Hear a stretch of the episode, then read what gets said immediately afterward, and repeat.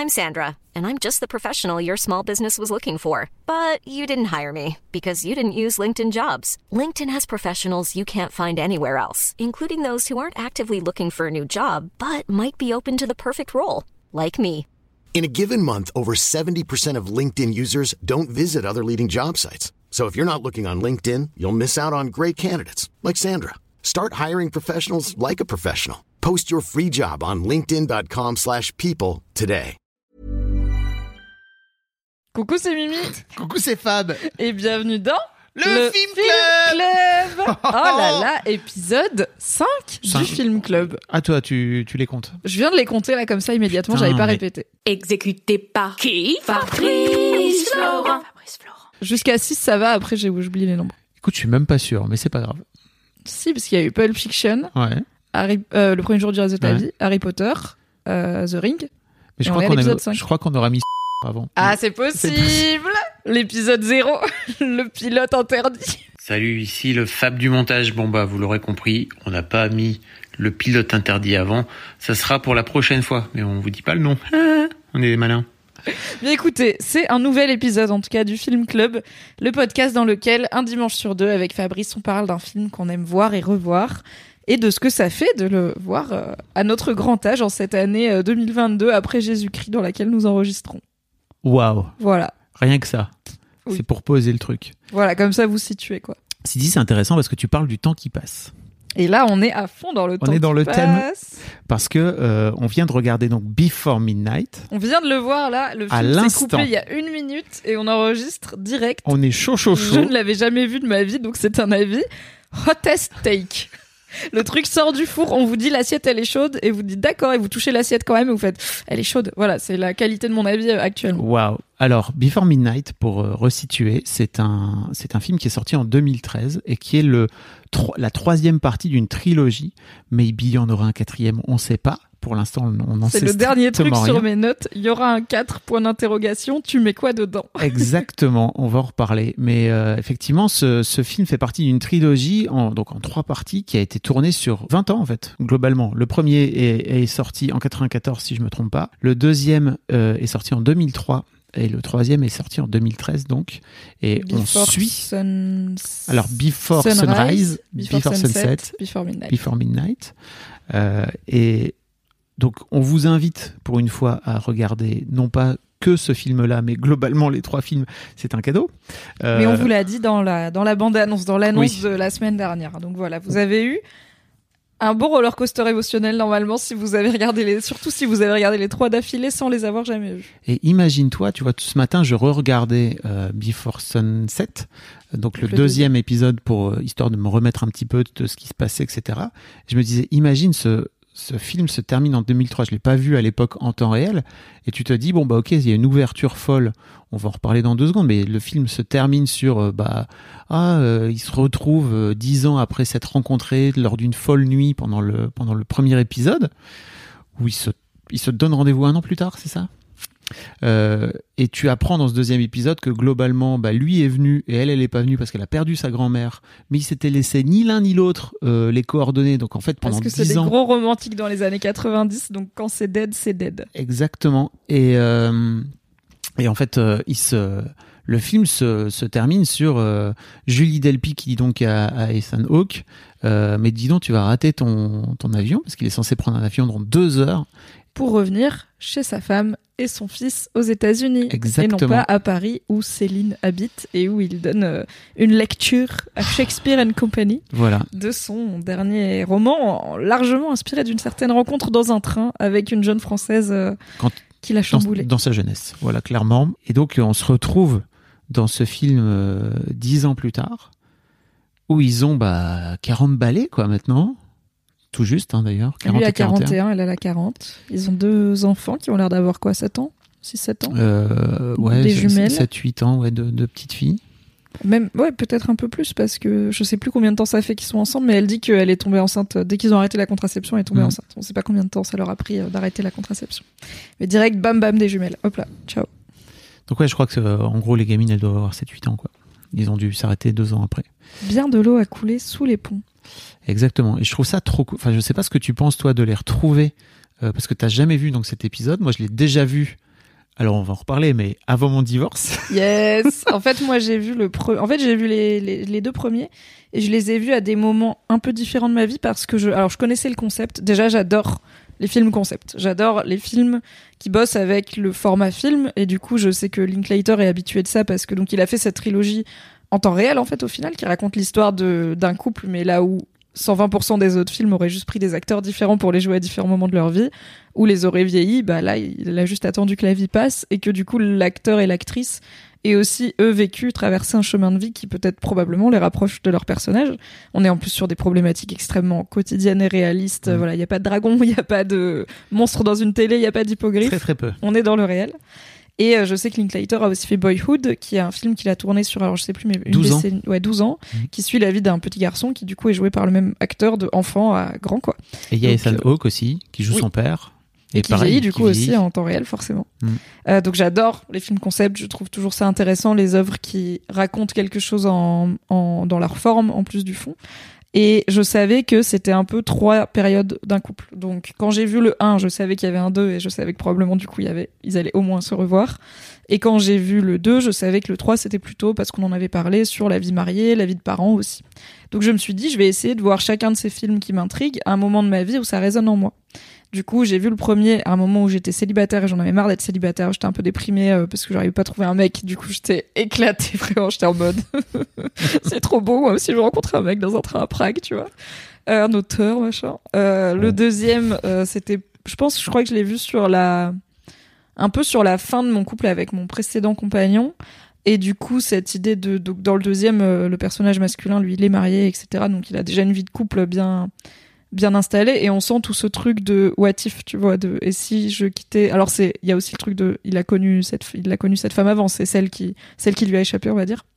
Mais au-delà de ça, il y a un truc de, c'est quoi le reste de ma vie, tu vois? C'est quoi la suite? Est-ce que je vais être que avec cette meuf toute ma vie ou est-ce qu'en fait il y a plein d'autres meufs? Il y a cette fille-là en France qui est super et cette envie de retrouver un peu la, la fraîcheur de la passion et tout, c'est un truc qui m'a pas mal parlé parce que voilà, moi j'étais sur une fin de relation qui commençait à battre un peu de l'aile et euh, et il y avait tout un côté spontanéité dans le deuxième, de on se croise et en même temps on sait qu'on a un truc à vivre qui m'avait beaucoup parlé aussi. Et tu, excuse-moi, je te coupe, mais tu comprends aussi dans cet épisode que, et c'est très important, je trouve, pour comprendre ce qui se passe dans, dans cet épisode-ci, enfin dans le troisième, que, euh, en fait, Jesse, le personnage, euh, le mec, quoi, n'a jamais été amoureux de sa femme.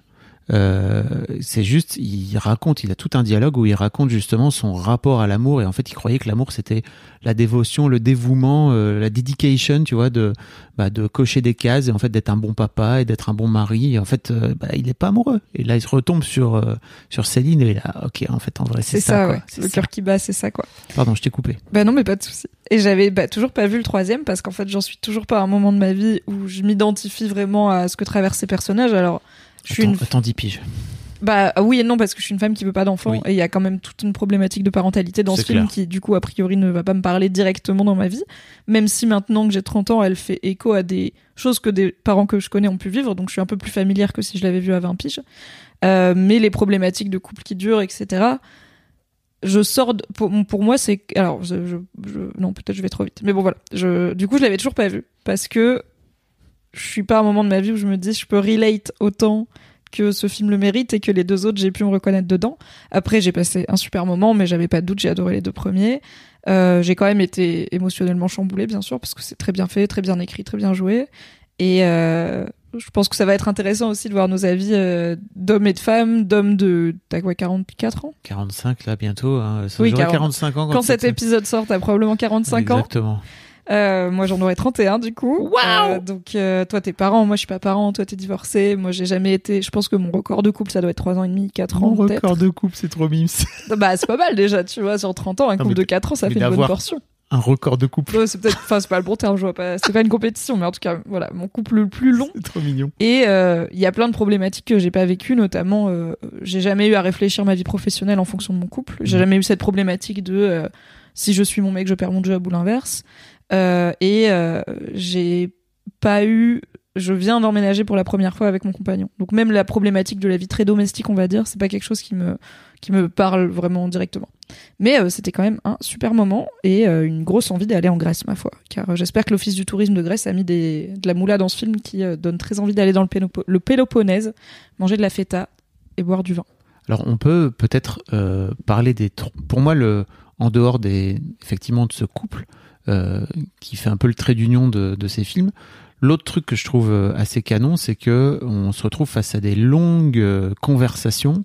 Ah bah, le film, c'est quatre, euh, c'est quatre conversations, quoi. Voilà. Je- J'exagère à peine. C'est vraiment des très longs moments qui sont parfois en plus des très longs plans séquences. Alors on en revient à, moi j'aime Ouais. bien la forme, j'aime bien les films qui tentent des trucs. Et c'est littéralement juste des gens qui parlent. Et c'est marrant parce que je me faisais la réflexion, comme en plus ça se passe en Europe, euh, Julie Delpy est française, donc il y a pas mal de dialogues en français.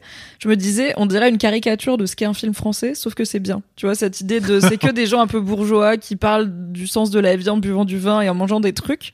C'est un peu le cliché qu'on se fait parfois du cinéma français, sauf que dans le cinéma français, tout le monde est déprimé et fume des clopes. Là, ça fume des clopes, mais c'est moins déprimé, on est au soleil. Et j'étais là, en vrai, c'est trop bien. J'adore les films où c'est juste des gens qui parlent. C'est let's go. On dirait, Quand c'est bien fait. on dirait des podcasts, mais avec de avec- des belles images. Ah, c'est des très belles images. hein. C'est vraiment très. Il y a des très beaux plans. Enfin, Linklater a quand même un œil euh, chouette.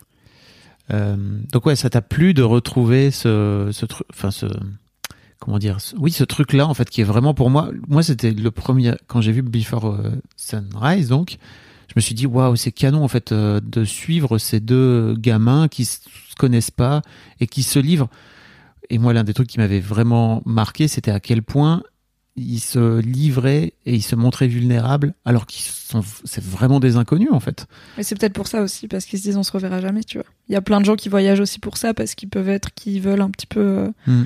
de destination en destination, et qu'il y a beaucoup moins d'enjeux à montrer qui t'es aux gens si tu t'en vas, que si tu restes et que tu dois vivre avec des gens qui savent qui tu es. Et notamment, bah, peut-être qu'on va un peu vite, mais je sens que c'est vachement, c'est devenu beaucoup plus dur pour eux de se livrer et de se montrer vulnérable à l'autre. Et parce qu'ils sont durs l'un avec l'autre aussi. Quand il y en a un qui s'ouvre, généralement l'autre lui le plante quoi. Donc euh, alors en vrai, c'est bah, c'est ce que j'allais dire tout à l'heure et j'ai dit je vais peut-être un peu vite, mais Ouais. c'est pas grave. Je, vais... je sors de ce film en me disant c'est la raison pour laquelle j'ai peur du couple long terme. Tu vois, c'est pas un truc qui je suis pas sûre dans ma vie d'avoir des couples qui durent 10, 15, 20 ans. Euh, je crois pas trop au concept de une personne pour toute la vie, en tout cas pas pour moi. Et euh, pour plein de raisons, parce que je pense qu'on change, euh, je pense que c'est dur de. À un moment, elle dit, euh, franchement, on a été parallèles longtemps, on s'en est bien sortis, mais maintenant, moi, je vais à l'ouest et toi, tu vas à l'est. C'est aussi comme ça que je métaphorise les relations amoureuses. C'est bien tant qu'on avance dans la même direction, mais si à un moment nos chemins se séparent, c'est ok aussi. On peut pas forcer nos vies à prendre la même trajectoire tout le temps. Et je vois plutôt le couple comme un truc qu'on fait durer le plus longtemps, tant que c'est la meilleure chose pour nous deux, pas un truc qu'on fait durer le plus longtemps pour le pour le le, Oui, pour- le concept de le Oui. faire durer le plus longtemps possible, tu vois. Et j'ai écrit sur mes notes, bon alors vers la fin quand ils s'engueulent dans leur chambre d'hôtel, est-ce que c'est possible de pas finir comme ça? Est-ce que c'est possible de passer 10 ans en couple et de pas finir par être aussi cruel l'un envers l'autre? Et si c'est pas possible, bah, je vais juste pas passer 10 ans avec la même personne. Je vais pas, en fait, séparez-vous avant d'être aussi mesquin, quoi. C'est, j'ai vraiment beaucoup de tristesse devant ce film parce Mm. que je me dis, surtout comme on a vu à quel point ils se sont aimés et c'était, c'était sincère, tu vois. C'était pas, euh, en fait, c'est des connards depuis le début, mais je sais pas ce qui s'est passé dans leur vie pour qu'ils se détestent autant, mais euh, ils sont La méchants l'un envers l'autre. La vois. vie, je dirais, je crois que. Oui, mais tu vois, j'ai ils- des, j'ai des amis que je connais depuis 10 ans et nos 10 ans d'amitié n'ont pas fait qu'on est devenus des connards l'un envers l'autre. Au contraire, tu vois, on est plutôt, on a plutôt gagné en, en douceur et en tendresse. Tes amis, tu décides de ne pas les avoir dans ta vie quand tu décides de ne pas les avoir dans ta vie. Oui, et en même temps, c'est pas une relation qui est moins intense que l'amour, tu Mhm. vois. Donc, euh, enfin voilà, c'est c'est un film qui, pour le coup, comme je suis pas au point dans ma vie où je peux me reconnaître dedans, Ouais. mais je me dis que j'y serais peut-être jamais parce que peut-être que j'aurais jamais passé 10 ans de ma vie euh, ou 15 ans de ma vie en couple avec la même personne. Et je me dis peut-être c'est pas grave. Si ça finit comme ça, c'est pas grave de pas le vivre, Ouais. tu vois. Cette discussion dans la chambre d'hôtel, si un jour je vis ça, enfin, je trouve que c'est d'une tristesse insondable. Si un jour je vis ça, mon but principal c'est ne plus jamais avoir à revivre ça, ne plus jamais être aussi cruel avec quelqu'un que j'aime et ne plus jamais laisser quelqu'un que j'aime être cruel avec moi quoi. Donc Ouais. j'en sors euh, Ouais. mélancolique et pas forcément rassuré sur euh, c'est quoi le couple long terme et à quel point les gens se font du mal. Est-ce qu'en fait est-ce que c'est possible d'être en couple long terme et de pas finir comme ça? Ou est-ce que en fait oui le couple long terme c'est plus une construction sociale qu'autre chose et les humains sont pas faits pour être sympas l'un envers l'autre aussi longtemps pas en tout cas en vivant ensemble en élevant des gamins en ayant un job enfin tout ce modèle de couple moderne actuel quoi. Peut-être que si t'es en couple 15 ans avec quelqu'un mais que tu vis des fois séparément peut-être que pas avoir d'enfants ça aide bien sûr. Enfin il y a peut-être des choses hein. peut-être que s'ils étaient tous les deux en thérapie ça irait mieux mais euh, mais je sais pas si c'est possible de faire un couple long qui finit pas avec de la mesquinerie comme ça. Alors, je comprends ce que tu veux dire, et d'un autre côté, je trouve que cette scène de réconciliation, alors on sait pas du tout où ça va, et encore une fois, le film nous ouvre, euh, laisse la porte ouverte, en fait, c'est à nous de dessiner, euh, où elle finit par, euh, enfin, lui, lui revient euh, la voir alors qu'elle est seule et qu'elle elle fait la gueule et qu'en fait elle veut pas lui parler, etc. Et bien Et sûr, qu'elle lui a dit je t'aime plus. je t'aime plus, elle lui a dit, et lui, il s'est dit, ok, en fait, c'est du bout, enfin, juste, tu le C'est de pensais la pas. provoque, oui. Il tente, il espère. Il mise Bah- sur, elle le pensait pas. De toute façon, il faut qu'il l'essaye. Oui, c'est ça, parce que pour moi, il y a un truc dingue, S'il se dit que ah ok, c'est un peu genre bah lui aussi. il a- Here's a cool fact a crocodile can't stick out its tongue. Another cool fact you can get short term health insurance for a month or just under a year in some states. United Healthcare short term insurance plans are designed for people who are between jobs, coming off their parents' plan, or turning a side hustle into a full time gig. Underwritten by Golden Rule Insurance Company, they offer flexible, budget friendly coverage with access to a nationwide network of doctors and hospitals. Get more cool facts about United Healthcare short term plans at uh1.com. I'm Sandra, and I'm just the professional your small business was looking for. But you didn't hire me because you didn't use LinkedIn jobs. LinkedIn has professionals you can't find anywhere else, including those who aren't actively looking for a new job but might be open to the perfect role, like me. In a given month, over 70% of LinkedIn users don't visit other leading job sites. So if you're not looking on LinkedIn, you'll miss out on great candidates like Sandra. Start hiring professionals like a professional. Post your free job on linkedin.com/people slash people today. Ah, il est résigné quoi. pour moi, je, je pressens que Jesse, donc le personnage Jason Hawke, est red dingue amoureux de lui, d'elle, pardon, depuis genre le début, Mm. et que je, je sens un peu dans l'épisode 2 que elle est moins à fond que lui, et, et lui il raconte que. Ouais, elle est moins romantique que lui aussi. Est-ce qu'il est amoureux d'elle ou est-ce qu'il est amoureux de ce qui se représente d'elle C'est-à-dire que je crois que ce qui s'est passé dans le- entre, entre l'épisode 1 et l'épisode 2, c'est que globalement, elle s'est retrouvée dans des histoires compliquées sur lesquelles elle a, enfin, elle a créé une armure, quoi. Là où lui, il est rentré dans un truc un peu plus normatif de vouloir se dire, ok, bah, je vais juste cocher des cases et peut-être moins me brûler la gueule euh, avec une femme, effectivement, que j'ai, peut-être dont je suis pas fou amoureux, mais que qui je, j'apprécie. je vais construire des trucs, quoi. Et, et Mais je pense aussi que comme en fait, elle, elle a vécu ces trucs compliqués et du coup elle s'est blindée. Lui, il a vécu ces trucs boring et du coup il a cristallisé toute la partie pas boring de lui sur cette version fantasmée de Céline qu'il a possible. mise dans ses livres en plus et où elle dit en fait je suis pas la meuf qui est dans les livres et je trouve que c'est hyper intéressant ce truc de rapport à l'auteur et à la création et tout. Forcément. Euh, euh, euh, j'écris des livres.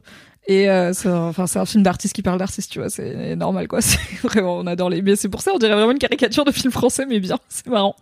Euh, je pense voilà que chacun ils ont un rap mais c'est un peu ça la question de l'amour c'est est-ce qu'on est-ce que c'est possible Enfin, c'est un peu la question philosophique, tu vois, de est-ce qu'on n'est pas tous vraiment seuls à la fin? Est-ce que c'est possible d'être connu vraiment de quelqu'un et de connaître vraiment quelqu'un? Ou est-ce que c'est comme les ombres de Platon dans la caverne, tu vois C'est que on, on voit qu'une. On, on ne voit forcément qu'une version au moins légèrement déformée des autres par notre propre projection. Toujours. Et du coup, est-ce qu'on peut.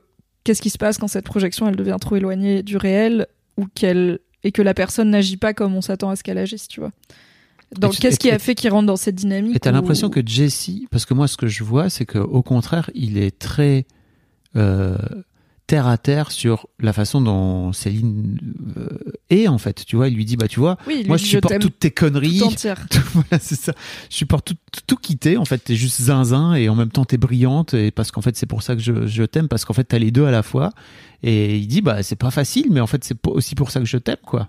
Et en même temps, je trouve que quand elle lui apporte des frustrations qui sont quand même parfois légitimes, euh, notamment autour de problématiques Mhm. de charge mentale et tout, il les dismiss complètement. Il y répond pas du tout quand elle lui dit je fais ton sac quand on part en voyage, quand elle lui dit euh, tu euh, tu baisses jamais la lunette des toilettes, t'as pas fait une fois la bouffe depuis qu'on est là. Euh, même à un moment, elle lui dit notre sexualité elle est boring parce que tu fais tout le temps les mêmes choses et tout. En fait, il entend il entend pas du tout et il répond pas du tout franchement à ça et il se remet pas en question. Et je trouve que c'est un peu fort de café d'être avec une femme forte et indépendante et de l'aimer pour ça et d'être complètement ok avec non seulement le fait qu'elle ramasse tes chaussettes sales mais en plus quand elle te dit j'ai envie de crever quand je ramasse tes chaussettes sales tu réponds rien tu vois je trouve que lui aussi il a cette persona de je t'aime tout entière mais en vrai c'est une personne faillible et c'est normal tu vois c'est l'histoire Mhm. de deux humains et mais alors Je trouve qu'elle lui fait beaucoup de reproches quand elle lui dit ça et en fait elle parle pas d'elle. Tu vois, bah, elle, elle, parle, beaucoup de oui lui. mais quand elle parle d'elle elle, il répond pas toujours. Enfin, Oui, quand elle lui dit, elle lui dit pas tu fais pas ton sac. Elle lui dit je fais ton sac, je fais le sac des filles. Et il lui dit je pourrais faire le sac des filles. Mais il dit pas je pourrais faire mon sac à moi. Il lui dit pas ça. Il lui dit tu me laisses pas tu faire me le sac. laisserais, Tu me laisserais tu- jamais. Tu me laisserais jamais faire le sac qui veut un filles. peu dire qu'il a pas essayé aussi, tu vois. Moi, je me souviens que toi, t'avais tout un discours de, il y a des trucs que quand t'as eu des enfants avec ton ex-femme, qu'elle voulait pas te laisser faire et que t'as un peu pris ta place aussi de, en fait, je vais le faire, tu vois, je vais, alors pas pour tout, mais t'as un Mhm. peu été proactif de, je te demande pas la permission, je vais faire des trucs.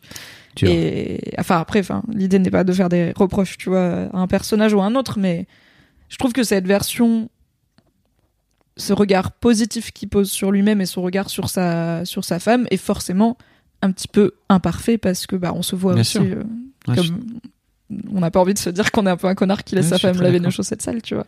Tout comme elle elle a pas envie de se dire qu'elle est un peu psychorigide et que elle est parfois injuste avec son compagnon et que du coup elle déflecte tout le temps en disant que c'est pas de sa faute. Mais tu vois genre je sais enfin en fait c'est intéressant parce que il y a, alors déjà j'ai beaucoup aimé que dans le film il y a des discussions euh, assez et je me souviens pas si on avait autant dans le premier et le deuxième mais des discussions hyper conscientisées sur la place des femmes et des hommes. Euh, on sent que c'est un film où le féminisme est quand même peut-être un peu plus infusé dans la dans la société française notamment et dans les discussions. Tu vois, elle parle littéralement de la place des femmes, des femmes artistes. Euh, J'adore. Il y a un moment où elle lui dit euh, c'est moins dur selon moi en tant que femme de se projeter dans quelque chose de grand parce qu'on se compare moins parce qu'on a moins d'exemples parce qu'en fait les femmes n'ont pas pu être des grandes femmes pendant longtemps alors que les hommes doivent se comparer à tout tu vois t'es un homme écrivain t'as une kyrielle d'auteurs euh, légendaires auxquels te comparer. T'es une femme écrivaine bon ok il y a George Sand tu vois mais Ouais. t'es moins menacé t'es déjà genre t'as un champ plus libre des possibles. Et d'un autre côté voilà il y a beaucoup de réflexions alors parfois amenées pour se sortir d'une dispute mais quand même pas illégitimes sur la charge mentale des femmes leur côté l'aspect sacrificiel qu'on peut attendre d'elles. Et en même temps euh, lui je trouve que alors un peu plus en creux mais c'est c'est aussi cohérent avec les- le personnage il parle pas franchement de masculinité et de place des hommes mais il- bah sa place de père elle est compliquée Mhm. Euh, il a un vrai rôle de père qui veut jouer avec qui veut jouer auprès de son fils en plus c'est son seul fils il a eu deux filles avec euh, avec Julie Delpy donc il évolue dans un environnement très très féminin aussi Bah oui. alors, il a un peu un côté masculin, genre euh, mon fils, euh, il lance la balle comme une fille, euh, il a besoin d'un père, qui est un peu genre. Mais, en vrai, je il a une vraie envie d'être un père pour son fils, et je pense que cette idée de lui apporter une figure masculine de Mm. référence, c'est aussi important. Et alors, on sait pas si son ex-femme a un nouveau compagnon ou pas, ils en parlent jamais, mais bon, elle a pas l'air d'être très stable, donc on sait pas. Euh, aussi, elle, euh, apparemment, elle déteste encore plus ah oui, le si, fameux elle a un Daniel nouveau mec, elle le déteste aussi, donc que, euh, elle a pas l'air. que- que lui. Donc il, aime bien les meufs vénères quand même. hein. Il s'est mis euh, avec une femme haineuse et là, Julie, enfin Céline, elle est pas tendre avec lui. Mais bon, j'ai bien aimé ces réflexions très conscientisées sur euh, les hommes et les femmes et je trouve qu'il y a un côté euh, effectivement extrêmement européen à être autour d'une table en Grèce, à boire du vin, manger des tomates, du potager et parler du sens de l'amour, de est-ce qu'un mariage c'est réel. euh, Il y a un- j'ai adoré le couple de, alors ils sont grecs je pense. Il y a un couple Oui. de trentenaires, quarantenaires qui, où la meuf elle dit ah, bah quand on, quand on divorcera euh, c'est moi qui garderai les enfants de façon. Elle parle ouvertement devant son mari de ouais un jour on va divorcer il est trop chiant et tout. Et je sais pas je trouve ça trop cool et ouais très très européen. Et au moment je t'ai demandé est-ce que le réel il est britannique ou américain parce que je t'ai dit littéralement je sais pas si un américain peut faire ce film et en fait Richard Linklater est texan Mhm. donc autant pour moi évidemment que l'art peut venir de partout mais j'étais là c'est quand même euh, très européen comme après-midi quoi Et tu vois, moi, il y a un truc qui m'a un peu marqué aussi, c'est que quand il. Bon, effectivement, elle parle beaucoup de féminisme, etc., de la place des femmes, et je trouve ça hyper cool dans leur. Notamment quand ils déambulent pour aller vers leur nuit d'hôtel, là. Mais en fait, au, au beau milieu de leur conversation, quand ça commence à s'envenimer, je trouve ça dingue, en fait, que plutôt que de parler d'elle, elle parle de la place des femmes dans l'histoire, etc. mais elle déflecte après Et, mais tu vois, ce que je voulais Oui. dire, c'est juste que je trouve que c'est aussi un truc qui est compliqué, peut-être en ce moment dans certains couples, c'est que le féminisme est, euh, finit par devenir un, argument politique, si tu veux, qui vient s'inscrire jusque dans les chambres à coucher au beau milieu où en fait on est on est en train de se, prendre la tête entre deux individus, si tu veux. Et j'ai toujours du mal avec le fait que, bah ok, en fait, euh, on vient remettre euh, des, des pans d'histoire dans la gueule, et c'est une grosse charge de plomb, de, de, de plomb, ouais, une grosse chape de plomb, pardon, euh, sur les épaules du couple. Alors qu'en fait, au final, ça se joue vraiment entre deux individus. Et tu vois, ça. mais le privé est politique Fabrice Mais- enfin Mais ça, tu vois, je j'entends ce truc jusqu'à un certain point, tu vois. C'est-à-dire que pour moi, le privé est politique jusqu'à un certain point. Quand tu es en train de discuter, quand tu es en train de disputer, je trouve qu'il y a un vrai truc où il faut réussir conscient- consciemment, et peut-être que c'est une connerie, hein, tu vois, à mettre ça de côté et à se dire, ok, le privé est politique. Ça veut dire qu'au quotidien, il faut faire en sorte que le privé soit politique le plus possible et de, l'avoir en tête, mais que ce soit un peu en background, quoi, tu vois. Mais en fait, de venir mettre ça au milieu d'une dispute interpersonnelle, si tu veux, entre deux personnes. Alors certes, c'est un homme et une femme, ils ont chacun effectivement des, des représentations différentes, quoi, en fonction de leur, en fonction de leur genre, en fonction de leur place dans la société, etc. Mais je trouve que ça vient tellement peser en plus. Enfin, qu'est-ce que tu veux dire à ça, quoi, tu vois? Oui, et elle s'en sert en partie d'ailleurs, et c'est pour ça que je disais même des arguments féministes qui parfois arrivent, euh, voilà, de façon un peu par la bretelle arrière gauche euh, sur de- une di- dispute qui dont ce n'est pas le sujet. Euh, et je pense que oui, le personnage de, de Céline s'en sert aussi pour esquiver les sujets et justement ne pas avoir à parler d'elle parce qu'il lui dit quand tu fais ça, ça me fait ça. Et elle est là, ouais, mais les, quand les hommes font ça aux femmes, il est là, oui, bon, d'accord, ok, les hommes, les femmes. Et à un moment, elle a fait un point Godwin. Elle est là, et la solution finale d'Hitler, c'était pas la faute d'un homme. Et il est là, ah d'accord, c'est nous contre Hitler. Bon, bah d'accord, c'est une bonne Mon discussion. mais je pense aussi que euh, pour moi, c'est indissociable parfois. Euh, les émotions qui vont nous traverser et dont on fait part, euh, pour moi, sont parfois indissociables du système dans lequel on évolue. C'est-à-dire que c'est pas la même discussion pour moi de dire à mon mec j'en ai marre de ranger tes chaussettes et de dire à mon mec j'en ai marre de ranger tes chaussettes en sachant qu'on évolue dans un système où statistiquement la majorité des femmes Mm. en ont marre de ranger les chaussettes de leur mec. Et je trouve que parfois ça rend le truc encore plus dur à vivre. Et pour alors pour prendre un autre exemple, je connais une femme euh, qui est tombée enceinte de son mari, super, il voulait avoir un bébé et tout. Bravo. Euh, bravo à elle, bravo à eux. Euh, mais il se trouvait que vu leur situation, ça allait être à elle de sacrifier sa carrière, euh, en tout cas euh, au moment T, de, s'arrêter de travailler euh, pour faire et élever cet enfant, et pendant au moins quelques années, et que voilà, ça allait mettre un grand coup à sa carrière. Et le fait de savoir qu'elle s'inscrivait dans un système qui, où c'est en majorité les femmes qui font ce sacrifice-là, ça l'a flinguée. Elle était, elle m'a dit, je le savais et je me suis fait avoir. Elle m'a dit, j'ai vraiment, je le savais, je connaissais le système qui fait que c'est les meufs qui sacrifient leur carrière. Je me suis dit que je me ferais pas avoir. Et maintenant, je suis enceinte et c'est moi qui sacrifie ma carrière. Et elle m'a dit, j'ai l'impression d'avoir fait gaffe pour pas être cette énième meuf qui va sacrifier sa carrière pour son gamin. Et je me retrouve là-dedans. Et en fait, elle a, alors, elle est, elle est, elle est très fou. heureuse d'être mère et tout. Oui, c'est ça. Mais le fait de ça. devenir une statistique et de se rendre compte qu'en fait, elle avait pas réussi à échapper à ce truc-là.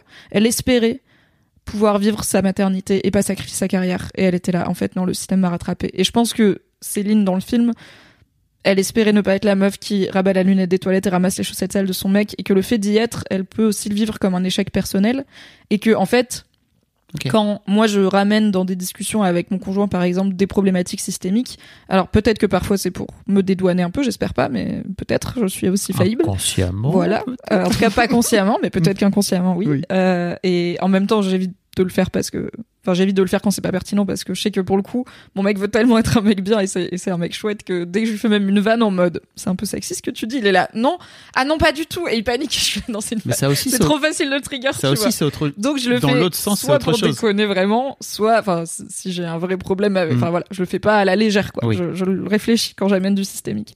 Euh, mais c'est aussi pour lui dire en fait rends-toi compte que justement ce que je t'amène là n'est pas une problématique pratico-pratique individuelle qui qui existe dans le vide. Et en fait je ne peux pas séparer mon vécu du système dans lequel j'évolue et dans cette dynamique-là, c'est Mm. c'est toi qui en privilégié. Et ils sont quand même en train de parler de elle qui devrait abandonner une opportunité de carrière, euh, de lui qui a pas sa place de père, de leur vie sexuelle, de sa vie domestique à elle et de l'inégalité dans leur vie domestique. Donc c'est pas non plus complètement. euh, c'est moins bizarre de parler de féminisme que de parler de nazisme, par exemple. Tu vois, quand elle amène Oui. Hitler, c'est vraiment genre girl trop loin.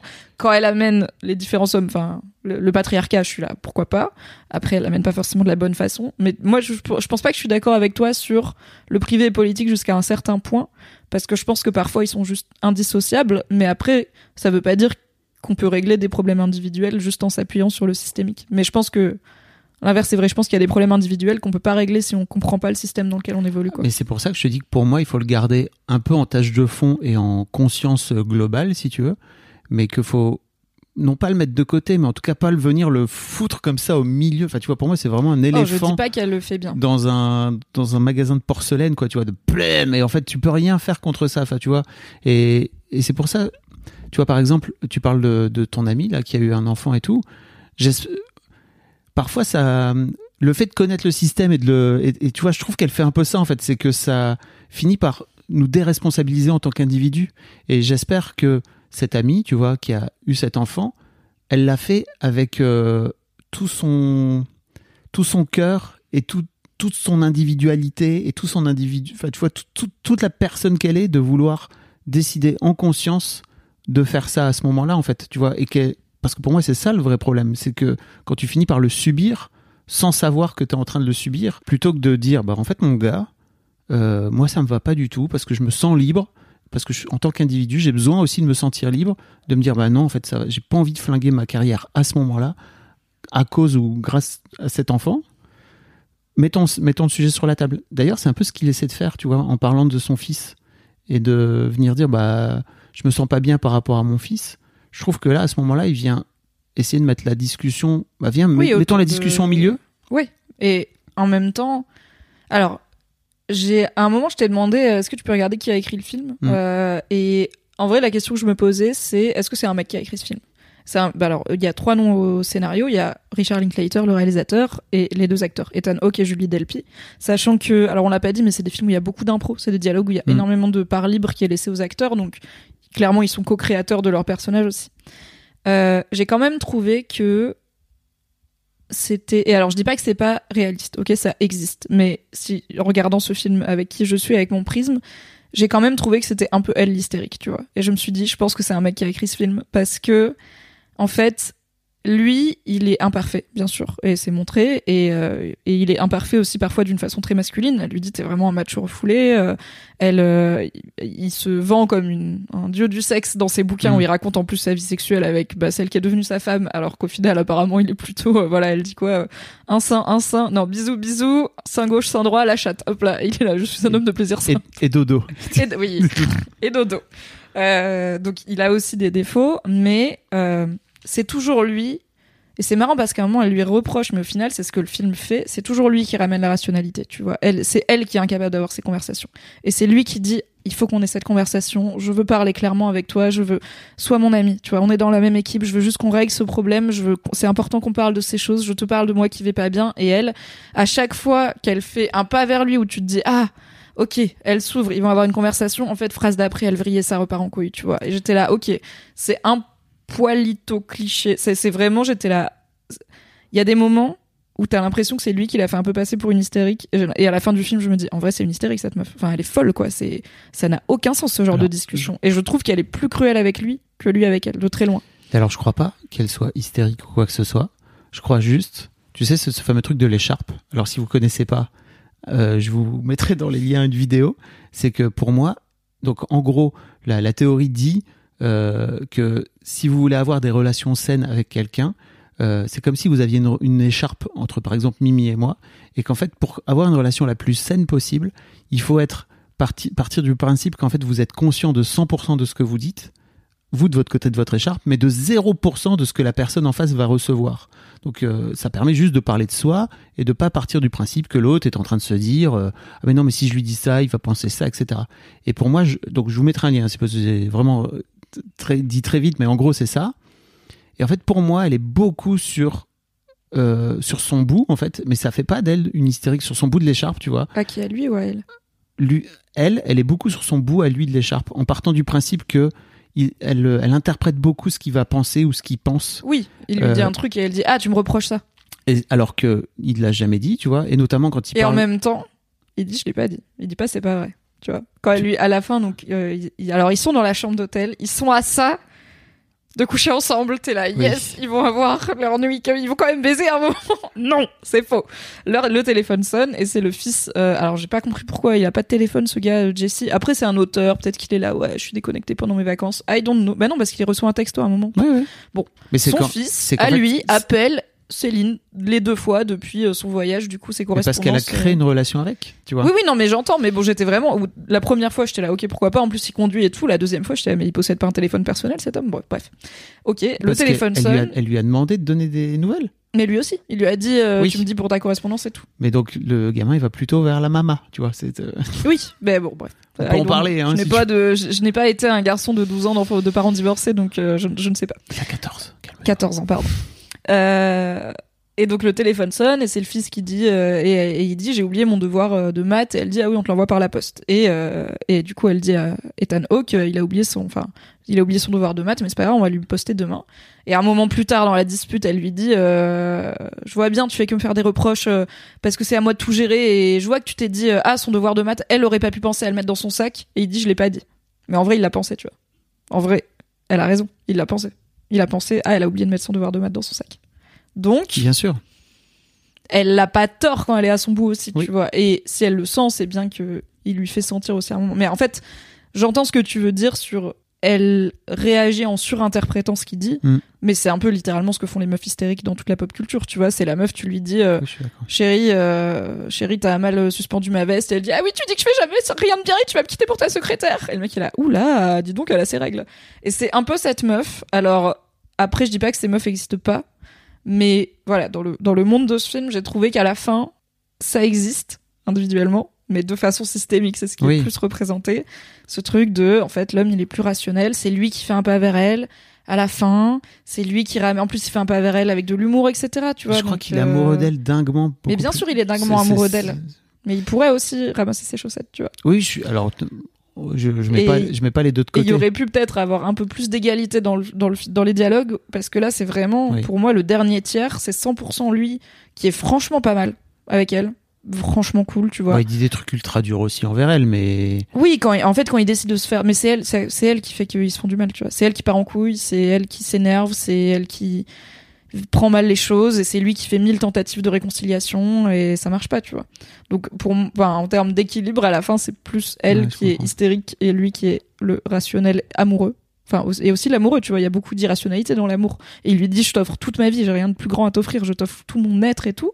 Donc il est pas que rationnel, mais dans sa façon d'aborder cette dispute, c'est lui qui est en mode on parle comme des adultes et on règle le problème, et elle qui est en mode ah ouais Hitler et j'étais un peu en mode bon ça fait. je crois pas qu'il y a que ça après. Je crois qu'il y a aussi le temps qui passe, tu sais, et des petites conneries que tu accumules au quotidien, que tu gères pas, que tu nettoies pas. Euh, je suis allé faire un stage cet été sur l'amour, c'était super. Et en fait, les mecs parlaient de de nettoyer les tuyaux, tu sais. Et vraiment, tu sens qu'en fait, Je sens qu'ils se sont dit on va peut-être parler de ramonage et après ils ont dit non je pense pas que ça sera. Bah, on peut parler de ramonage si tu veux, mais on n'est pas obligé de, de, de le mettre aussi sur le, le plan du sexe. Euh, Non mais voilà, mais tout- littéralement ramonner une cheminée c'est ça, c'est décrasser le tuyau pour que ça pour que ça tire bien. J'arrête, j'arrête. Et tu vois quand elle sort, quand elle sort euh, de but en blanc cette histoire avec la, avec euh, Est-ce qu'il l'a trompé avec, avec une libraire la libraire Ouais. à Washington, etc. Apparemment, ça a l'air d'avoir eu lieu il y a des années quand les petites étaient petites pour le coup. Ah mais lui il est ready petite. avec sa cartouche avec euh, il a une balle dans la chambre aussi. hein. Elle est là. J'ai sorti le Glock de l'infidélité. Il est là cool. J'ai le même. Tu sais les deux ils sont là. Je suis là mais en fait c'est Oui, beau- mais Tu vous comprends avez c'est pas réglé vos problèmes. C'est ça, c'est mais mais pour moi ça c'est vraiment 95% des couples. Ouais mais du coup c'est ça ma question. Ok bah du coup à ton avis la réponse à ma question c'est quoi? Est-ce qu'on peut passer 10 ans en couple et pas finir comme ça? Alors pour moi, je crois qu'on peut passer 10 ans en couple et ne pas finir comme ça, mais ça nécessite beaucoup de travail personnel d'un côté et de l'autre et ensemble aussi, tu vois, c'est-à-dire à un moment donné de bah, de nettoyer de nettoyer les tuyaux quoi, tu vois, au sens peut-être propre comme au sens figuré, je n'en sais rien, mais il y a un vrai euh, tu vois, il y, a- plein de choses qui ressortent qui viennent d'une forme de crédit euh, dans, dans leur relation de, de crédit putain en fait il a fait ça et puis machin et en fait je lui dis pas et en fait plutôt enfin tu vois plutôt que de d'avoir une conversation euh, sur le moment peut-être qu'ils ont eu d'ailleurs tu vois mais qui n'a pas dont, dont Bah, l'issue n'a pas été euh, satisfaisante Oui c'est encore infecté quoi. il y a- Euh, Parce qu'en plus, lui, il lui dit que elle a probablement au moins euh, fait du sexe oral avec son ex et lui dit ça me dérange pas trop, genre t'es libre et je crois pas à ces trucs d'exclusivité et tout. Donc je suis là, bah peut-être vous l'avez eu cette conversation, tu vois. Peut-être vous êtes ce genre de couple qui est pas en couple 100% ouvert mais qui est en mode une fois au chalet, is Bah oui. tu vois. Donc pourquoi ça Enfin, bah, parce, que je pense, elle, je la lis aussi comme. Alors, c'est pas pour faire un cliché sur les françaises, mais je suis là, elle devrait être assez chill, tu vois. avec ça. en tout On cas, est le pays de l'amour. en tout cas il, il le ressort beaucoup que, sur, que, que les Françaises ont chaud au cul mais Ouais, euh, ouais, notamment sa femme, ouais. Mais je trouve que, je trouve- en fait, pour moi, tu vois, ce qui est intéressant, c'est ce qui se passe à la fin. C'est-à-dire que malgré tout ça, en fait, ils ont quand même 20 ans d'histoire commune. Et tu vois, elle parle de. Il y, a- un truc que j'adore dans cette discussion, c'est que elle fait le parallèle avec euh, sa grand-mère et son grand-père euh, qui sont morts et qui étaient, je sais pas, qui se connaissaient depuis 70, C'est lui, 76 ans. euh, lui, il a perdu Son- sa grand-mère euh, juste après avoir perdu son grand-père et ils sont restés mariés 74 ans. 74 Et il ans. dit que sur la dernière année où du coup sa grand-mère était vivante mais son grand-père était mort, elle est devenue mauvaise. Et elle, elle dit qu'elle avait probablement juste hâte de le rejoindre ou qu'elle voulait pas vivre sans lui ou un truc comme ça. Et donc elle lui pose, je trouve que donc Céline pose une question géniale à Jessie. Elle lui dit euh, qu'est-ce qu'il faudrait que je change pour que euh, on passe encore 56 ans ensemble, en gros, euh, qu'on passe tu me autant de temps supportes encore 56 ans? pour que tu me supportes encore? Et, euh, et en fait, il dit un truc génial. Il dit non, en fait, j'ai pas, j'ai pas besoin que tu changes. Et, si je devais changer un truc, je changerais le fait que tu essayes de me changer. Hmm. Parce qu'il a un moment ce discours sur pourquoi les femmes essayent de changer les hommes autant, ce qui est euh, sur le coup une réponse justement un peu sourde à des problématiques de charge mentale et tout. où Il est là, bah, boys will be boys, euh, arrêtez de vouloir nous changer. Où je suis là, vraiment, tu peux ne pas pisser sur la cuvette, c'est Mm. biologiquement possible. Là, c'est c'est un truc plus. En fait, là, il parle de lui, c'est plus individuel, c'est plus intime. Euh, N'essaye pas de me changer. Après, euh, Mais il y a toujours un peu ce truc aussi, j'ai pas l'impression qu'elle essaye de changer des trucs fondamentaux chez lui, tu vois. Elle lui reproche pas d'être un auteur, elle lui reproche pas d'être romantique, elle, on sait pas elle trop. lui hein. reproche plutôt des trucs de. Euh, On sait pas la trop. vaisselle et bah après il y a ce vrai truc de j'ai pas envie d'aller vivre à Chicago et ça je suis là bah Ah non, je ça c'est pas un truc lié à qui il est, c'est un truc de votre situation pratique. Je parlais vois. plutôt au fait qu'il écrive et que, tu vois, on sent qu'il y a une- un truc aussi par rapport à son statut, par rapport à son statut d'écrivain, par rapport au fait qu'il écrive euh, sur bah, leur histoire clairement. Bah, d'un Euh, côté, tu sens, sens Elle, là elle aussi que dit, c'est pas très bien euh, nettoyé. C'est toi le, le cool des deux entre guillemets. Lui il dit bah attends je donne des cours deux fois par an et le reste du temps je suis à la maison avec les filles alors que toi t'as un super job. D'un autre côté alors moi j'ai trouvé ça hyper dur mais parce que j'ai beaucoup d'ego mais donc le film se passe il est invité dans une résidence d'écriture un peu par un auteur euh, grec euh, avec du coup divers euh, écrivains qui l'invitent ouais, il l'invite chez lui c'est sympa et il amène sa femme et ses filles. Donc effectivement et il lui dit en vrai ces vacances enfin oui c'est un peu plus les miennes parce que c'est mon métier d'auteur quoi qui est quand même en avant.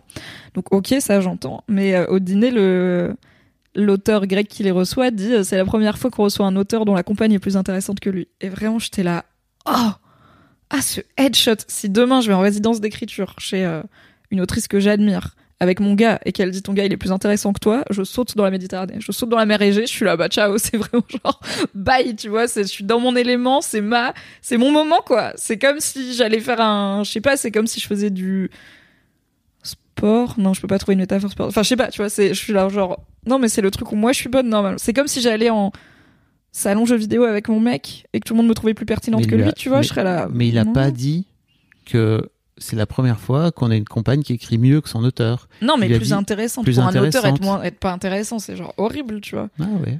Ouais. Enfin, il a pas dit elle est plus belle ou elle, est, elle cuisine mieux. Il a dit elle est plus intéressante. Mais c'est Au contraire, peut-être légitime. Peut-être qu'elle est effectivement plus intéressante que lui. Mais je me suis dit, moi, je serais trop. moi je serais trop mais fier. Il, a pas, il a eu l'air d'être un peu genre. Oh, enfin, il a pas eu l'air traumatisé. Il a eu l'air d'être un peu genre. Moi je serais trop fier. Parce qu'en fait ça veut dire, ok, en fait ma, ma teammate elle est, elle est trop cool. Voire même Ouais. plus cool que, plus cool que, que moi aux yeux de ce mec. C'est aux yeux de ce mec. Ouais, tout le monde a l'air d'accord. tout le monde autour de la table, là, yes, on adore Céline. Ouais. Mais effectivement, peut-être qu'elle est plus intéressante. Et puis après, peut-être qu'il y a aussi un truc de galanterie, tu vois. C'est aussi un vieil homme qui dit ça à une, une plus jeune femme et tout. Voilà, on aime bien. C'est, je pense que c'est ma scène préférée du film, le repas. Le repas, ouais. Euh, parce que autant j'aime beaucoup euh, évidemment leur scène que à deux et euh, bah, d'ailleurs toute la scène d'ouverture où ils sont dans la voiture avec leur fille qui dorment je trouve que Mhm. c'est malin pour pas inclure les gamines euh, parce que les gamins dans la voiture euh, on peut pas avoir des discussions profondes sur l'amour avec deux gamins réveillés mais euh, mais ça nous rappelle le statut dans lequel ils sont et ce truc de ils sont jamais tout seuls ils sont jamais tranquilles effectivement euh, en fait euh, mi mi-dialogue, bah, il y a une des gamines qui se réveille, qui veut sa pomme, et l'autre, elle veut aller voir les ruines, et il y a plus de ruines, et il y a plus de pommes, et tout ça. Donc, bon, bah, on arrête là, et on fera ça plus tard. Mais j'aime, donc j'aime beaucoup les moments où ils sont tous les deux, mais peut-être aussi ils sont un peu plus durs émotionnellement. Euh, mais ce moment du dîner, j'ai trouvé que c'était le, à un moment, il parle de, de l'amour, et il y a une dame plus âgée qui parle de Oh son là. mari disparu, et de qu'est-ce que c'est aimer et tout. Et il parle aussi de l'importance, euh, des autres relations dans la vie que de l'amour romantique, puisqu'il y a une, une jeune femme qui est là qui dit que sa grand-mère euh, avait laissé 20 pages de manuscrits avant de mourir et qu'il y avait un paragraphe sur son mari et trois pages sur des costumes qu'elle a cousus pendant son travail. Et qu'elle dit, en fait, ma grand-mère partait du principe que c'est pas l'amour romantique qui lui a apporté les plus belles choses dans sa vie. Ce sont plein d'autres accomplissements qui, en final, au cumulé, euh, bah, ont été plus importants. Et j'ai trouvé ça hyper euh, beau et hyper intéressant dans une trilogie qui est aussi focalisée sur l'amour romantique finalement, puisque dans les deux premiers, ils sont vraiment pour le coup que tous les deux, d'ouvrir dans le troisième et peut-être le dernier cette idée de on passe beaucoup de temps dans notre vie à nous prendre la tête avec une seule personne, parce qu'aussi on est élevé dans cette idée d'amour monogame et pour toute la vie et tout. Mais au final, la somme de tout le reste, à la fin, ça aura rempli beaucoup plus de temps et compté beaucoup plus. Et du coup, je trouve que c'est ça qui permet aussi de se libérer.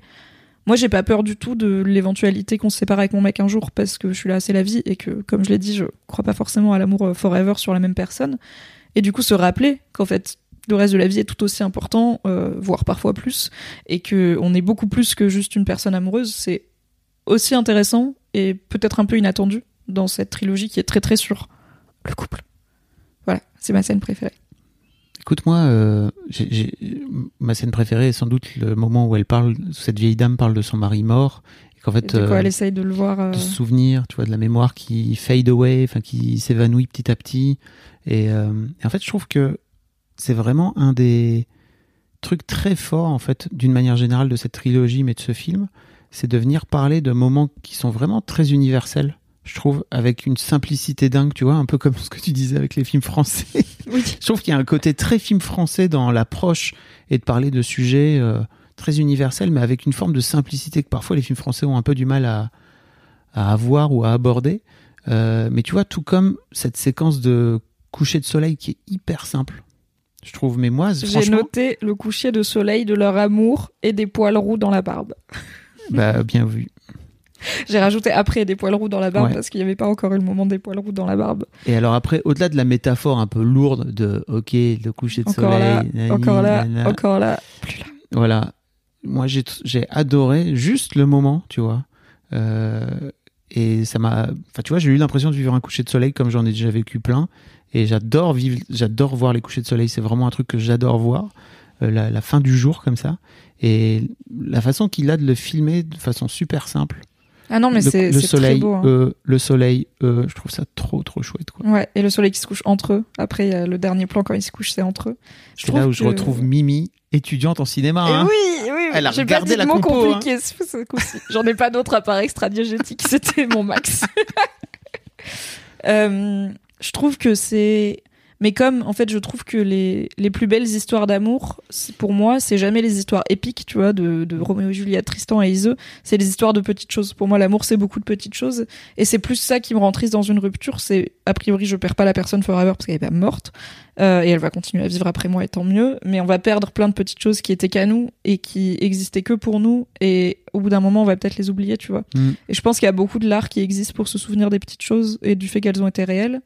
Et je trouve que dans la trilogie en général, il y a beaucoup d'attention sur euh, bah, des tout petits moments qui, dans la vie, en fait, quand tu es dans un état émotionnel euh, voilà, où tu es alerte et où tu traverses des trucs, tu vas fixer dessus de façon. Et ça va être. En fait, je pense que quand il se souviendra de cette dispute dans la chambre d'hôtel, il se souviendra de son thé qu'elle a laissé et du verre de vin qu'elle a pas bu et du téléphone qui était décroché dans la chambre et tout ça, tu vois. Il se souviendra pas tant des mots, mais c'est ça les flashs qui vont lui y revenir et le réel il le montre et en fait Ouais. il le montre et tu le je pense que ça c'est universel tu vois ces petits trucs tout comme il y a plein enfin là c'est un exemple un peu triste mais il y a plein de trucs positifs qui- qu'ils ont vécu qui s'attachent à des petites choses à des petits souvenirs à des petits marqueurs comme ça comme bah, quand elle lui parle dans des poils roux dans sa barbe et elle lui dit je les retrouve dans les cils des filles et c'est tellement beau quoi. Même pour moi qui veux pas d'enfant je suis là putain retrouver dans les dans les yeux de tes enfants le truc qui t'a fait tomber amoureuse de ton mari c'est genre waouh quand même. Ça fait ça fout les poils un peu.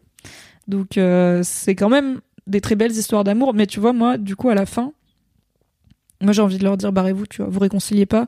Ça va juste repourrir vous allez justement rester sur un truc beau tu vois. Vous avez vécu plein de trucs beaux. Et comme j'arrive pas à croire que vous allez pouvoir vous taper 56 ans ensemble sans avoir mille fois de tels en fait je suis là faut couper tu vois. C'est trop gangréné là cette discussion mais peut-être parce que je suis un peu fragilos des disputes mais j'ai vraiment l'impression de jamais parler comme ça à des gens que j'aime. Et ce truc de sarcasme tu vois où ils s'attaquent avec du fucking sarcasme. Ouais. ils sont passifs agressifs. Ils... tu vois elle le critique sur ses performances au lit c'est nul. Enfin ils sont nuls l'un envers l'autre et je suis là. En fait faut partir avant de devenir aussi nul. Ou alors si vous vous rendez compte que vous êtes capable d'être aussi nul l'un envers l'autre j'ai du mal à croire que c'est qu'une fois et que ça arrivera plus. Je pense que c'est la énième fois. Parce qu'en plus franchement jusqu'à ce qu'elle lui dise je ne t'aime plus tu sens qu'ils ont déjà eu ces conversations mille fois. Donc je suis là. Si vous êtes comme ça tous les trois mois Et même pour vos gamines, tu vois, séparez-vous, ils ok, et vous allez comme ça garder le plus de beau possible plutôt que de le laisser pourrir. Mais peut-être je suis un peu pessimiste. euh, et en fait, il y a un monde où justement ils se rendent compte qu'ils ont frôlé la bretelle de sortie et ils se disent vas-y, on, on fait l'effort à deux et le travail à deux de se remettre de nouveau sur l'autoroute. Alors peut-être pas pour 56 ans de plus, mais pour continuer, on peut, on peut continuer encore un peu et ça peut rester beau, quoi. Mais tu sais, c'est ton filtre en fait, de te dire à quel point c'est compliqué. Enfin, tu vois, en tout cas, tu projettes le fait que c'est c'est impossible de rester pendant. Bah, enfin, c'est plus à quel point c'est sauvable, tu vois. Je sais Voilà. pas si tu peux euh, de nouveau t'ouvrir à une personne qui a été aussi cruelle avec toi sur des vulnérabilités aussi profondes, tu vois. Ce que je veux dire, c'est à quel point c'est compliqué. Enfin, comme tu dis, quand tu dis que pour toi, c'est c'est impossible de rester euh, 10 ans, 15 ans avec quelqu'un parce que c'est un truc euh, qui te fait peur ou tu vois, où tu te dis est-ce qu'on est obligé de terminer comme ça et tout. Je trouve qu'il y a un truc. euh, C'est pas le temps passé ensemble qui me fait peur, c'est c'est ça, c'est est-ce qu'on termine est-ce que c'est possible Non, c'est c'est ces relations qui pourrissent, tu vois. Encore une fois, j'ai pas envie d'avoir des relations qui pourrissent dans ma Mhm. vie. Et j'ai pas envie d'en arriver au point où j'ai envie de traiter comme ça quelqu'un que j'aime, tu vois.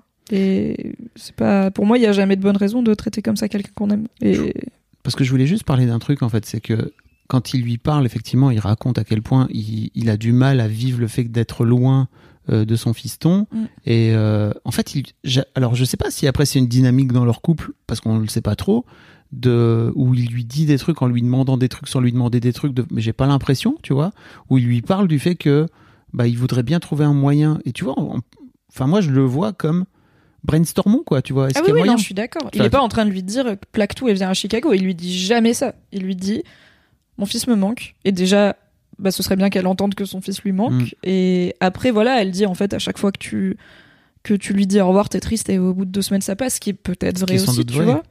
Euh, donc, mais en fait, ah oui, bah, y a, on n'en a pas parlé, mais dans toute cette dispute, donc depuis le début du film, le film s'ouvre sur Voilà. le dire au revoir à son fils, et immédiatement dans la voiture, c'est ça le sujet. Du coup, la, cristal, la dispute qui cristallise tout, le désaccord qui cristallise tout, c'est sa peur à elle, qui veuille qu'elle le suive à Chicago, ce qu'elle veut pas faire, et franchement, je la comprends. hein. Je vis à Paris, euh, j'ai étudié à la Sorbonne, jamais je vais vivre à fucking Ouais. Chicago, ça a l'air moche de ouf. Euh, Puis surtout, et c'est, son- oui, elle a sa vie, elle a son travail. elle a euh, tout, oui. Et son mal-être à lui, euh, l'idée de rater la vie de son fils, tu vois, ce qui est Et aussi bah, apparemment, très elle légitime. Elle et est en déjà fait, allée vivre aux US aussi, avant. Oui, elle a vécu à New York aussi, donc en plus, c'est Mm. de quoi elle parle, quoi. Et, euh, et pendant tout le film, on a l'impression que pour elle, c'est un no-go, c'est pas de discussion possible, je ne partirai pas vivre aux US à aucune condition. Et en fait, c'est seulement dans, cette dispute finale dans la chambre d'hôtel qu'elle dit si ton ex-femme nous accordait la garde partagée et qu'on l'avait la moitié du temps, oui, je viendrais vivre avec toi aux États-Unis pour être avec ton fils, qu'en plus elle aime beaucoup. Mais tant que c'est, en fait, c'est ton ex-femme qui a la garde et, un, et on le voit un week-end sur deux, c'est pas possible de déraciner ma vie pour un week-end sur deux. Et là, j'étais là, ah, merci, ok, elle est pas juste folle, elle a, ok, Oui, oui. elle est pas, c'est pas une connasse, quoi, elle a pas la porte 100% fermée. Et du coup, elle est aussi rationnelle dans son truc et je peux l'entendre. Après, j'entends aussi que pour lui, il est là, bah oui, mais c'est mon fils, enfin, un week-end sur deux, c'est déjà mieux que jamais, tu vois. C'est étonnant que ça vienne aussi tard dans le film. Ouais. Et en même temps, ça te fait shifter, je trouve, de Oui. perception sur elle, donc c'est intéressant. Je voulais juste parler aussi du fait que depuis le départ, elle se dit ok, c'est la ticking bomb. Tu viens de d'enclencher Oui. la bombe à dit, retardement de la. le- Ah, c'est le début de la fin. C'est comme ça que commence notre rupture. Exactement. Et euh, on- je sais que on peut parler de prophétie autorisatrice ou je sais pas quoi, mais je trouve qu'il y a un vrai truc assez fou de dire ça à ce moment-là. Tu sais, c'est exactement comme ça que les les histoires s'arrêtent. Et lui, il est à quoi? Moi, j'étais juste et et elle, elle projette ça. Et je sais pas, tu vois, à quel point le fait de s'être dit ça, donc sans doute le matin, euh, dans la voiture, la fait pas vriller aussi, tu vois, de ok, donc en fait, ça y est, c'est le moment où tu vas avoir cette discussion-là, où tu veux parler de d'aller vivre à Chicago, alors que lui, enfin, j'ai pas l'impression qu'il en ait parlé. Mais peut-être que je suis à côté de la plaque, hein, j'en sais rien. Bah après, on a quand même l'impression qu'ils en ont déjà parlé, puisqu'elle, Mm. plus, voilà, on sait qu'il y a déjà eu cette négo entre guillemets de si on avait la garde partagée, oui et tout. Euh, et elle lui dit à chaque fois que tu dis au revoir à ton fils, euh, c'est la même chose. Donc Ouais. c'est aussi pour ça qu'elle passe très vite de ton fils te manque à tu veux que je vienne à Chicago parce que c'est pas non plus elle qui invente, c'est sûrement une discussion qu'elles ont eu, qu'elles- qu'ils ont eu. Après, quand elle a dit c'est le début de la fin, je pense que parfois c'est la fin parce qu'on a dit c'est le début de la fin, Mm. mais je pense que parfois juste on reconnaît que c'est le début de la fin et j'ai trouvé ça trop intéressant qu'elle le dise et j'étais là putain je serais capable de faire ça vraiment. en tout cas je le- ça m'est déjà arrivé de le penser. Ouais. Généralement j'avais raison alors peut-être parce que je l'ai pensé mais tu vois par exemple bah je sais que mon dernier compagnon moi je savais que j'allais le quitter et lui il savait que j'allais le quitter enfin quand je suis venue le quitter, il savait que j'allais le quitter, tu vois. Alors c'était pas aussitôt que moi je l'ai su avant lui, forcément, parce que j'ai eu toute la dé- décision à prendre.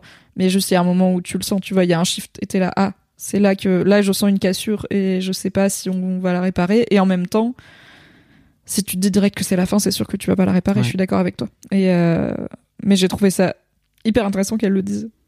Et en même temps, j'étais là, ouais, elle a pas tort, quoi.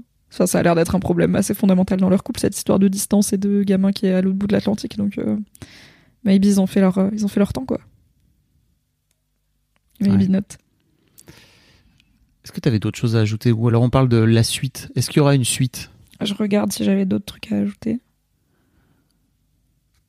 C'est bizarre qu'ils fassent croire à leurs enfants qu'ils sont mariés alors que non. C'est Oui. une phrase random, mais elle dit euh, Oh, J'ai encore dû faire croire aux filles qu'on avait eu un mariage tout simple. Je sais pas pourquoi elles, veulent- elles tiennent tellement à ce qu'on soit mariés. Donc on comprend qu'ils sont pas mariés. Euh, probablement que vu comme leur divorce a été compliqué, enfin son divorce à lui, je comprends. Euh, mais du coup, j'ai trouvé ça bizarre. hein, Qu'ils mentent à leurs enfants. C'était vraiment un move où j'étais là Qui fait ça? Après, elles sont petites. Enfin, je sais pas. Tu vois, et Ouais. apparemment, elles ont un, un, peu comme fantasme. pas leur dire que t'es adopté, tu vois. Je suis là. Plus c'est normal dès le début, moins c'est un choc. je Bah ouais, pense. c'est étonnant. Euh, non, sinon, bah écoute, on peut pas, on peut parler de qu'est-ce qu'il y aurait dans le 4 pour toi? En fait, euh, C'est quoi la suite? je sais pas si ça, si ça te parle, c'est que ta sœur, qu'on adore, qui s'appelle Dounia, Oui. euh, que vous entendrez peut-être dans le film. Club Coucou bientôt. Doudou. Et oui, elle écoute d'ailleurs. Euh, m'a envoyé euh, il y a quelques mois de ça un tweet qui disait ça y est, il va avoir la suite de Before Midnight et moi qui devrait sortir à la fin de l'année 2022. J'étais là, yeah Ça s'appelait pas genre Before Dawn ou un truc comme ça? Je sais pas, mais en fait c'était un fake C'était faux. ne croyez pas tout ce que vous lisez sur internet. parce que ça fait maintenant. Enfin, ça va faire 10 ans là en 2023 que ce film est sorti et globalement euh, chaque film a été euh, espacé de 8-10 ans quoi. Et donc j'ai cherché dans les secrets de tournage du film sur Allociné, hein, n'est-ce pas? Et, euh, et en fait Linklater a répondu à l'époque qu'il se poserait la question dans 5 ou 6 ans. À ce propos, il raconte qu'il n'a à l'origine pas spécialement pensé à raconter une histoire sur un espace-temps aussi large. Ainsi, l'idée de faire une suite à chacun de ses films n'était pas une évidence. On n'y pense pas pendant 5 ou 6 ans, puis on se rend compte que le temps a passé et qu'il serait intéressant de voir où, sont, où en sont nos personnages. On en parle alors plus sérieusement, puis une idée, et c'est là que le vrai travail commence. Et c'est vrai que, en tout cas, le 1, c'est clair qu'il se tient tout seul. Il Mm. pourrait, ça serait un très beau film tout seul. Le 2, bon, bah, tu comprends assez vite, ok, ils se sont rencontrés. Bon, t'as moins, la- t'as moins l'impact émotionnel dans le 2 si, si le 1 n'existe pas forcément. Mais oui, chacun raconte juste une tranche de, de une tranche charnière d'un amour, quoi. Et là, bah, c'est un peu comme la, la toupie, quoi, d'Inception. Mm. Est-ce qu'elle va tomber ou pas? Tu mettrais quoi dans le 4, toi? Euh, Écoute, euh, dix ans, Tu plus, les retrouverais dans quelle situation? Dix ans plus tard, leur, leur gamine, elles vont avoir genre 18 ans, tu vois. Lui, son gamin, il a 24 ans, c'est bon, il est grand. C'est vraiment étonnant. Je t'avoue que je sais pas trop si je les, Ok, Si- moi je si les, évidemment. si je les laisse ensemble ou pas. Moi non, pas du tout. Je. Mais bon, vous savez, j'ai dit euh, séparez-vous. Ils divorcent. Enfin, ils se séparent parce qu'ils n'ont pas besoin de divorcer. Euh, je Richard, pense que si lui, du coup, Richard, Mimi take a- notes. We will translate it in English for you. You can credit us at the scenario on Allociné. euh, il se sépare parce que c'est trop important pour lui d'aller faire son truc et qu'elle n'est plus assez sûre de l'aimer pour le suivre jusqu'à fucking Chicago. Euh, ils font leur vie, donc lui, il peut être là pour son fils. Elle, elle vient, enfin, elle vient avec les filles, lui il vient à Paris. Voilà, ils font leur vie de parents séparés euh, euh, sur un continent différent. Et euh, ils, re- ils revivent chacun des aventures et tout. Et dix ans après, ils se retrouvent. Et enfin, genre, c'est bon, les filles sont grandes, euh, les enfants, tous les enfants sont grands. Peut-être il revient vivre à Paris. Et il y a deux choses qui m'intéressent. Et je pense que là, ils se souviennent de ce qui était bien entre eux. En fait, je pense que des fois, il faut se quitter pour se retrouver, Mhm. tu vois. Et peut-être que c'est une autre forme d'amour. Peut-être qu'il est un peu moins. euh, Alors, il est très orni, euh, Ethan Hawke dans ce film. Il a vraiment la Dallas. Ce qui est good for him à 41 ans d'avoir toujours autant envie de sauter sa femme. Ainsi que visiblement, il aime bien regarder les femmes, il n'y a pas de mal à ça, tant qu'on les met pas mal à l'aise. Et il a toujours très envie de soulever sa femme, donc euh, Bah tant oui. mieux pour lui. Parfois peut-être de façon un peu mécanique, mais c'est quand même bien d'avoir l'envie. Euh, mais je pense que du coup, ce sera peut-être un amour qui sera, alors peut-être pas forcément romantique déjà, peut-être qu'en fait, euh, c'est ce forme, cette forme d'amour que t'as avec les gens que t'as aimé de façon romantique. Enfin, tu vois, c'est plus de l'amour où t'as forcément envie de te rouler des pelles et de te sauter dans le caleçon, mais c'est de l'amour où il y a, c'est de l'amour peut-être qui s'épure au fil du qui est plus évident tu vois c'est juste genre un truc c'est genre t'aimes la personne parce que c'est la personne ça fait partie des je sais pas disons si t'as 10 personnes piliers dans 100 ans de vie tu vois en comptant large bah ça fait partie de tes personnes piliers et ça peut être à des moments en fait c'est ça je pense qu'ils sont chacun une personne pilier pour l'autre là où son ex-femme à lui elle l'est pas par exemple parce que elle a pas l'air cool. Et ils vont se croiser à des moments de leur vie et ils vont toujours être de une boule d'amour l'un pour l'autre, tu vois, et peut-être des fois ils seront compatibles et peut-être pas. Donc peut-être que là le, le 4 finirait sur on sait pas s'ils vont se remettre ensemble ou pas, mais en tout cas, ils passent évidemment, je sais pas, une nuit, une après-midi, faut trouver un autre moment de la journée, ça peut être un long lunch, un long brunch, before brunch. ils boivent des mimosas, ils mangent des œufs brouillés pendant deux heures de film et euh, où ils sont sur un catamaran, je sais pas, on peut les coincer quelque part, j'imagine, tu sais les déclinaisons. Before le blizzard, ils sont dans la banquise et tout. Comme à la fin de 22 Jump Street quand ils imaginent euh, 24 Jump Ah ouais, Street à l'école de cuisine et tout. canon. J'ai ça dans la tête, mais c'est pas le même film. Et donc ils sont toujours dans ce truc d'amour et tout, et euh, et en fait ils se retrouvent et ils passent du temps ensemble à parler de qui ils étaient et de qui ils sont. Je suis curieuse de savoir elle en est où sa carrière à lui parce que je trouve que le 3 amène cette problématique hyper intéressante de il est devenu connu avec deux bouquins sur elle, euh, enfin en tout cas sur sa vision à lui de leur histoire Mhm. d'amour à eux deux et sur sa vision à lui d'elle. Et depuis, il fait autre chose, puisqu'il a fait un autre bouquin qui est complètement différent, et il est en train de bosser sur une idée un peu euh, fifou de plein Mhm. de personnages qui ont des troubles, des, des, des particularités cérébrales différentes. Et clairement, il, et à un moment, elle lui dit, euh, Je veux, je veux plus que jamais il que lui envoie une pique, et elle, lui- et elle lui envoie une pique, et il lui dit, ah, elle est bonne, je la mettrai dans mon prochain bouquin, et elle lui dit, bah, ce sera sûrement la meilleure phrase du bouquin. J'étais là, Hardcore, putain. et après, elle lui dit, je veux plus que t'écrives sur moi ni sur les filles. Ce à quoi il répond, fallait pas épouser un écrivain. Je suis assez d'accord. Genre, tu peux pas empêcher un auteur d'écrire sur sa vie. Fair enough. Après, tu peux le faire de façon plus ou moins reconnaissable. Mais je suis curieuse de savoir, est-ce que c'est un bon auteur quand il parle pas d'elle? Parce que là, c'est encore, tu vois, le, le verdict est suspendu. Il a Mhm. sorti qu'un seul autre bouquin. Ça a l'air mitigé. Il y a un perso qui lui dit je l'adore, l'autre non. Et je pense que ça va être un arc important pour lui. Et elle, euh, je suis curieuse de savoir. euh, je pense que elle, fondamentalement, c'est une meuf. Je crois qu'elle est devenue macroniste depuis. Putain, from écolo to macroniste, non, c'est triste après. Franchement, c'est trop triste. Non, peut-être qu'elle s'est barrée et qu'elle est allée faire de la permaculture, tu vois. Ah euh, yes. Et, euh, et mettre les mains Vivre dans la terre. Vivre en autonomie. Vivre en autonomie euh, avec des gauchos écolos. Je sais, j'ai plus de mal à imaginer sa suite à elle que sa suite à, à lui. C'est marrant. Mais parce que je la comprends pas trop, en fait, elle est folle, tu vois. Donc je suis là, je sais pas c'est quoi sa vie à cette meuf. À part l'écologie, et elle, elle aime vraiment sincèrement ses filles pour le coup, mais je sais pas qu'est-ce qu'elle ferait de sa vie? I don't know. Je suis pas sûre qu'elle serait en couple très long. C'est vrai qu'elle aime sincèrement sa fille. Tu vois, le, le, le premier truc qu'elle dit quand ils rentrent dans la chambre d'hôtel, c'est les filles, euh, les filles me manquent. Oui. Et lui, il est là. J'ai quand même très envie de te soulever, principalement. si tu pouvais arrêter de parler de nos enfants. à un moment, il est en train de lui embrasser les seins et elle est là. Oh, les filles et tout. Il est là. Tais-toi juste. Mais ça parle, ça dit plein de choses de, de la maternité aussi, tu vois. Oui, oui, oui. Et en même temps, je trouve ça cool que ça soit pas l'axe principal. Ça, Oui. pour le coup, c'est cool d'avoir un. C'est plus lui qui est concerné par son rôle de parent que elle et c'est chouette. Bon bah voilà. Hein. C'était bien. Oh, j'ai- Regardez tous T'as les kiffé toi? Ouais, kiffé? franchement, j'ai kiffé, Ouais. mais j'avais kiffé le 1 et le 2. C'est juste que je les regarde avec prudence parce que je sais qu'ils sont émotionnellement un peu chargés pour euh, Ouais. un petit cœur d'artichaut comme moi. J'ai trop hâte que tu le regardes dans 10 ans. Bah ouais, euh, pas après peut-être dans 10 mais- ans, je serai toujours à 4 ans de max de couple, tu vois, mais Ouais, c'est pas, mais grave. On en reparlera. On Bah fera ouais. le film Club 2. Peut-être que tu auras trois enfants, ce sera un truc de ouf. Imaginez le plot twist. j'ai eu un j'ai eu un petit truc d'angoisse hein, quand même. À un moment, je t'ai dit ce film me rappelle quand même que toutes ces vacances seraient tellement mieux sans enfants. Globalement, c'est quand même un film pas mal pro-child free, hein, faut le dire. Et en même temps, leurs gamines les empêchent pas. Enfin, ils en parlent du fait qu'elles Ouais. les empêchent de vivre, mais on le voit pas trop. Elles sont Non, hyper non. mignonnes, elles font la sieste, elles vont à la plage, c'est tout, tu vois. C'est clair. Mais ce serait mieux sans aller à la plage avec les enfants, je Mais ça, c'est toi qui le dis, Mimi. Pour Voilà. mon- pour ma vision énerver, personnelle des euh, vacances. Voilà, tu vas énerver tous les gens qui ont des enfants dans mon auditorat. euh, Je vous embrasse, chers parents. Merci d'élever l'avenir de, de demain. l'avenir de demain. Allez, Bisous. bisous. À la, bah, à la semaine prochaine. À dimanche. Salut.